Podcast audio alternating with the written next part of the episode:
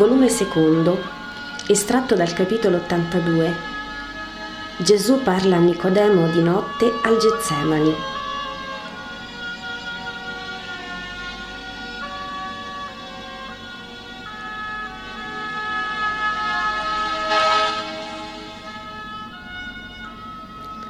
Gesù è nella cucina della casetta dell'Uliveto, a cena fra i suoi discepoli. Parlano dei fatti della giornata, fra cui la guarigione di un lebroso avvenuta presso i sepolcri, lungo la via di Betfage. Vi era anche un centurione romano ad osservare, dice Bartolomeo, e aggiunge: Mi ha chiesto dall'alto del suo cavallo: L'uomo che tu segui fa spesso simili cose? E alla mia risposta affermativa ha esclamato: allora è più grande di Esculapio e diventerà ricco più di Creso. Ho risposto, sarà sempre povero secondo il mondo, perché non riceve, ma dà, e non vuole che anime da portare al Dio vero. Il centurione mi ha guardato stupito e poi ha spronato il cavallo andandosene al galoppo.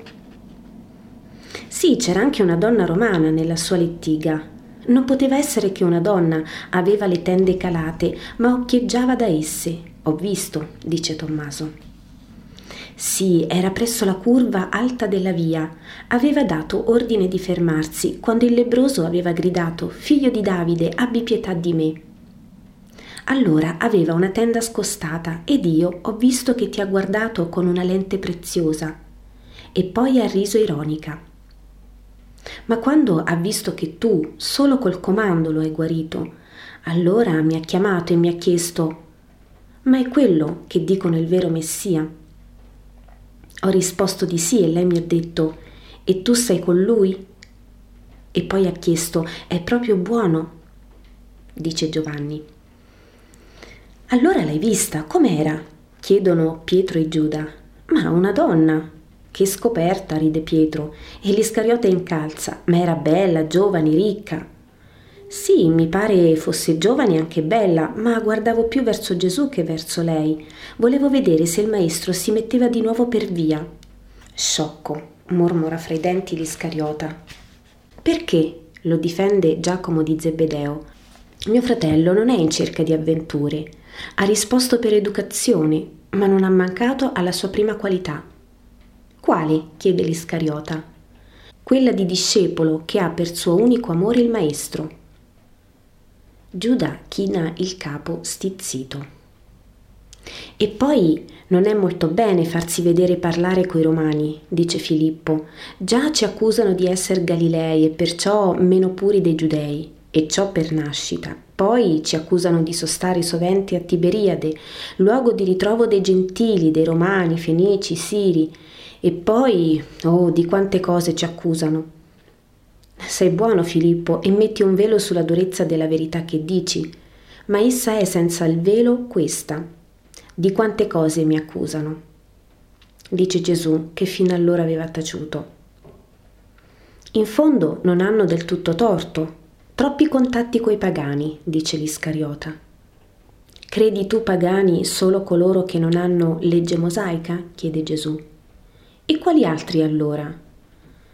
Giuda, puoi giurare sul nostro Dio di non avere paganesimo in cuore e puoi giurare non lo abbiano gli israeliti più in vista. Ma maestro, degli altri non so, ma io, io di me posso giurare. Cosa è per te, secondo il tuo pensiero, il paganesimo? chiede Gesù ancora. Ma è il seguire una religione non vera, adorare gli dei, ribatte veemente Giuda. I quali sono? chiede Gesù. Beh, gli dei di Grecia e Roma, quelli d'Egitto, insomma, gli dei dai mille nomi e dalle inesistenti persone che secondo i pagani empiono i loro olimpi. Nessun altro Dio esiste, solo questi olimpici. E quale altro? Non sono fin troppi? Troppi, sì, troppi ma ve ne sono altri, e ai loro altari vengono bruciati incensi da ogni uomo, anche dai sacerdoti, scribi, rabbi, farisei, sadducei, erodiani, tutte persone di Israele, non è vero? Non solo, ma ne vengono bruciati anche dai miei discepoli. Ah, questo poi no, dicono tutti. No, amici, Chi non ha fra voi un culto o più culti segreti? Uno ha la bellezza e l'eleganza, l'altro l'orgoglio del suo sapere, un altro incensa la speranza di diventare grande umanamente, un altro ancora adora la femmina, un altro il denaro, un altro si prostra davanti al suo sapere e così via. In verità vi dico che non vi è uomo che non sia intinto di idolatria. Come allora sdegnare i pagani per sventura, quando, pur essendo col Dio vero, pagani si resta di volontà. Ma siamo uomini, maestro, esclamano in molti. È vero, ma allora abbiate carità per tutti, perché io sono venuto per tutti e voi non siete da più di me. Ma intanto ci fanno accusa e la tua missione viene inceppata. Andrà avanti lo stesso. Ah, a proposito di donne, dice Pietro, che forse perché è seduto presso Gesù è talmente insolluchero che è buono, proprio buono.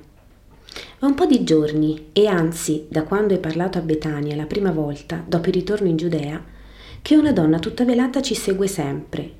Non so come faccia a sapere le nostre intenzioni. So che o in fondo alle ultime file di popolo che ascolta se tu parli, o dietro al popolo che ti segue se cammini, o anche dietro a noi se andiamo ad annunciarti per le campagne, c'è quasi sempre. A Betania la prima volta mi ha sussurrato dietro al velo, Quell'uomo che dici parlerà è proprio Gesù di Nazareth. Le ho risposto di sì e la sera era dietro al tronco di un albero ad udirti. Poi l'avevo persa di vista, ma ora qui a Gerusalemme l'ho già vista due o tre volte. Oggi le ho chiesto: Hai bisogno di lui? Sei malata? Vuoi l'obolo? Ha risposto sempre di no, col capo, perché non parla mai con nessuno. A me ha detto un giorno dove abita Gesù e le ho detto al Getsemani, dice Giovanni. Bravo stolto, non dovevi, dovevi dirle scopriti, fatti conoscere e te lo dirò, dice l'Iscariota iracondo. Ma quando mai chiediamo queste cose? esclama Giovanni semplice e innocente. Gli altri si vedono, questa sta tutta velata, o è una spia o è una lebrosa, non deve seguirci e sapere. Se è spia è per fare del male. Forse è pagata dal Sinedrio per questo. Ah, usa questi sistemi il Sinedrio? chiede Pietro. Ne sei sicuro? Sicurissimo, sono stato del Tempio e so. Bella roba. A questa si adatta come un cappuccio la ragione detta dal maestro poco fa, commenta Pietro. Quale ragione? Giuda è già rosso di stizza quella che anche fra i sacerdoti ci sono dei pagani. Ma che c'entra questo col pagare una spia? C'entra, c'entra. È già dentro, anzi. Perché pagano? Per abbattere il Messia e trionfare loro. Dunque si mettono sull'altare loro con le loro sudice anime sotto le vesti monde. Risponde con il suo buon giudizio popolano Pietro.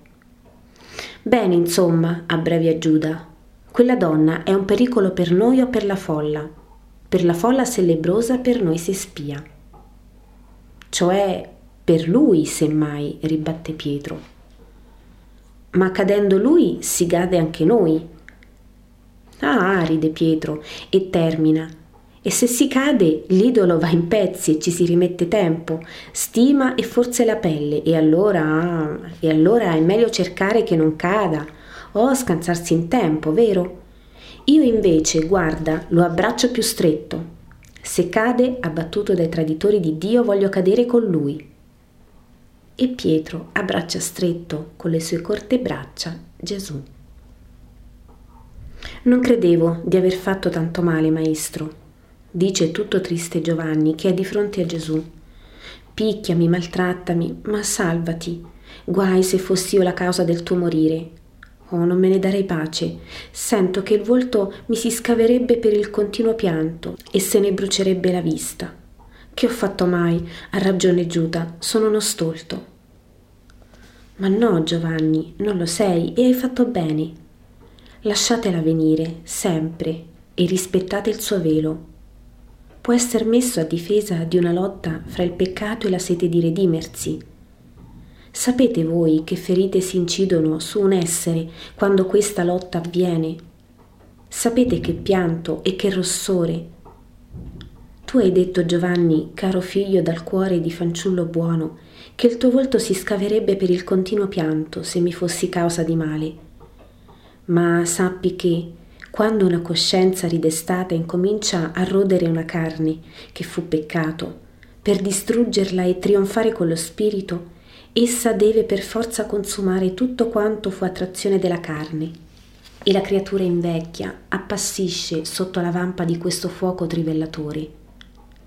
Solo dopo, a redenzione completa, si ricompone una seconda, santa e più perfetta bellezza, perché è il bello dell'anima che affiora dallo sguardo, dal sorriso, dalla voce, dall'onesta alterezza della fronte, sulla quale è sceso e splende come diadema il perdono di Dio. Ma allora non ho fatto male. No, e male non ha fatto Pietro, lasciatela fare. Ed ora ognuno vada al suo riposo. Io resto con Giovanni e Simone ai quali devo parlare. Andate. I discepoli si ritirano forse dormono nel frantoio.